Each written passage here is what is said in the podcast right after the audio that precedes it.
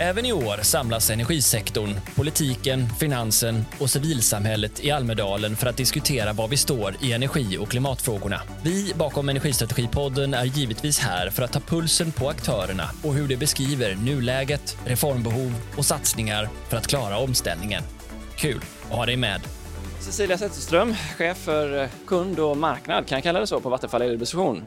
Välkommen till Energistrategipodden. Tack snälla. Och Per Eckermark, välkommen tillbaka till Energistrategipodden, eh, divisionschef för nät på Svenska kraftnät. Tack så mycket. Ja, okej, okay, men vi börjar här då. Vi är i Almedalen nu. Um, vi har haft ett år sedan den förra. Vad tycker du, skulle du säga Cecilia, har eh, hänt i utvecklingen av energimarknaden och behoven där på det senaste året? Jag skulle säga att vi har blivit snäppet mer konkreta. Eh, det här att jobba väldigt eh, konkret med de faktiska casen, de faktiska ledningsdragningarna som behöver komma till. Jag uppfattar att vi har börjat prata mer behovet av lokal produktion och att det brådskar. Det skulle jag säga nästan är de två stora skillnaderna. Möjligen också att vi ser det här med material material. Eh, kompetens har länge varit en fråga men just det här med materialleveranser nu börjar bli ett verk, en verklig utmaning för alla i branschen. Ja, just det. Förra året så pratade vi ju väldigt brett om de stora satsningarna och behoven som industrin hade. Är det så som Cecilia säger, upplever du också att det här har börjat materialiseras något mer, konkretiseras så vi vet vad vi faktiskt behöver? Jag skulle vilja lyfta den här eh, väldigt proaktiva regionala dialogen som har kommit igång på många fler ställen. Agon var ju liksom trendsättare och drog igång det här för ett par år sedan. Men nu ser vi det i Västra Götaland och det startar ju efter för Almedalen. Vi ser intressen från flera andra regioner, Gävleborg, vi har jättebra dialog i Västerås och eh, i Uppsala också. Så att många fler vill ta ett ansvar för, för sin framtid vad det gäller elförsörjning. Ja, det här med att gå ihop och, som du var inne på, att göra planerna mer konkreta men också samlas runt problemet. Eh, är det spritt nu? Förstår alla regioner att de behöver det? Vad tycker ni från Vattenfalls sida? Eh, nej, jag tror inte att alla regioner förstår det, men att vi är på väg och att vi har en positiv trend. Så att jag, jag är nog, eh, jag kan känna att, att vi har ont om tid, så att det är rätt bråttom. Och det är därför jag hela tiden betonar det här med att jobba med de faktiska casen. Vad är det vi ska klara? För det är, eh, alla vill, jag tror att alla är väldigt positivt inställda. Men när vi inte får det här faktiska att jobba med så tenderar det till att bli mer prat än verkstad. Ja, det vi har pratat om här idag på eh, Energiarena har ju varit en om att vi har har så mycket vi kan göra när det kommer till att förstå de faktiska behoven. Eh, vi ser många bokningar på 100, 200, 300, 400 megawatt och det kanske inte alltid överensstämmer med vad man egentligen behöver. Hur är det för er? Vad möter ni när ni får nya förfrågningar hos er? Ja, vi, framförallt möter vi precis just de förfrågningarna och det är ju liksom att för två år sedan så kanske, eller jag ska säga tre år sedan så var en bokning på 50 megawatt en stor bokning och nu, nu höjer vi ju inte på ögonbrynen när vi får en 1000 megawatts bokning forskning. Så liksom det är en annan värld vi har landat in i. Och, och, det är olika typer av kunder måste man komma ihåg, väldigt, väldigt olika typer.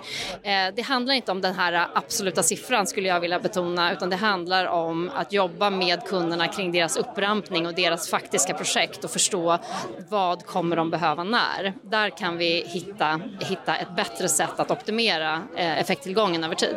Vad är er roll i den dialogen som du ser det? Ja, det är just den att utmana.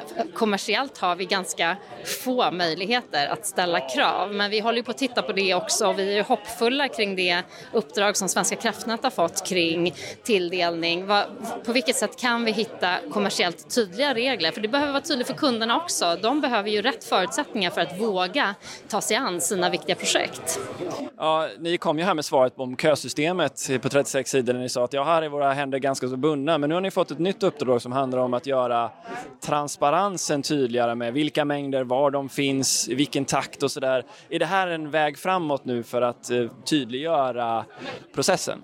Jag tror att det är en delmängd av, det svaren, av de svaren vi behöver. Jag tror att det kan hjälpa till att få till, till tydligare transparens, undvika kanske dubbelbokningar i flera regioner och också, eh, jag menar, när, hur mycket effekt behöver du egentligen och när i tiden. Så att vi kan klara den här eh, tuffa tiden som är under 20-talet innan elnäten, innan produktionen har kommit fatt. Eh, vi tittar också på, på villkorade avtal och, och det finns en jättestor potential i om eh, industrier kan vara mer flexibla och inte kräva all effekt alla eh, årets timmar. Då finns det ännu mer att ta ur, ur elsystemet. Ja, man vill ju inte att produktionen eh, av ny el ska bli en flaskhals såklart. Det har du vi ju nämnt här sedan tidigare. Men man vill ju inte heller att eldistributionen ska vara en flaskhals. Så kraven på er och era utvecklingsprocesser, era nybyggnadsprocesser ökar ju dramatiskt nu. Eh, hur möter ni upp de ökade kraven på er i att utveckla och bygga elnät och underhålla dem också för den delen?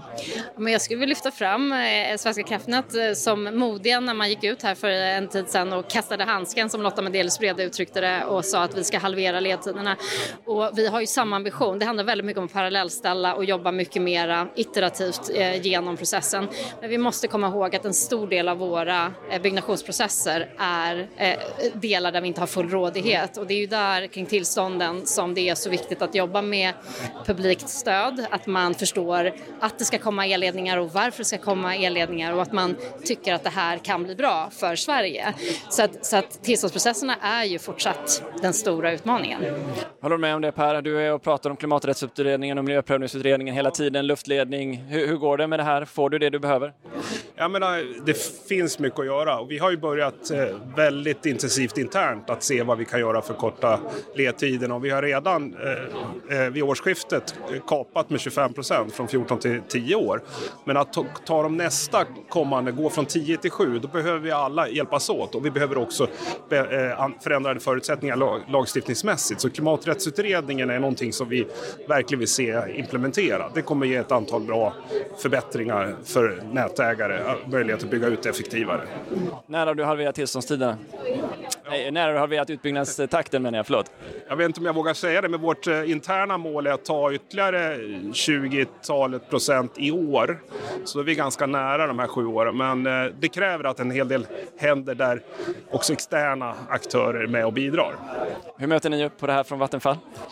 Handsken är kastad? Ja, men vi har faktiskt satt målet att ha etablerat eh, processer som möjliggör halverade ledtider redan nästa år. Och sen så får man ju komma ihåg att det, sen är det ju trösklar man ska igenom att faktiskt se resultatet av det. Men eh, vi, vi har verkligen tagit handsken och jobbar stenhårt för precis det.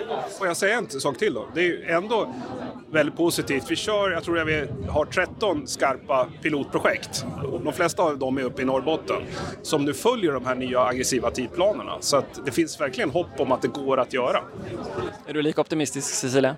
Ja, men jag håller med. Att det, alltså, vi måste se att vi har jobbat väldigt traditionellt och väldigt transaktionellt historiskt och det sekventiellt. Vi, vi måste bort från det. Precis. Tack så mycket för att ni tog er tid att vara med på Energistrategipodden. Tack så mycket för att vi fick vara med. Ja. Tack.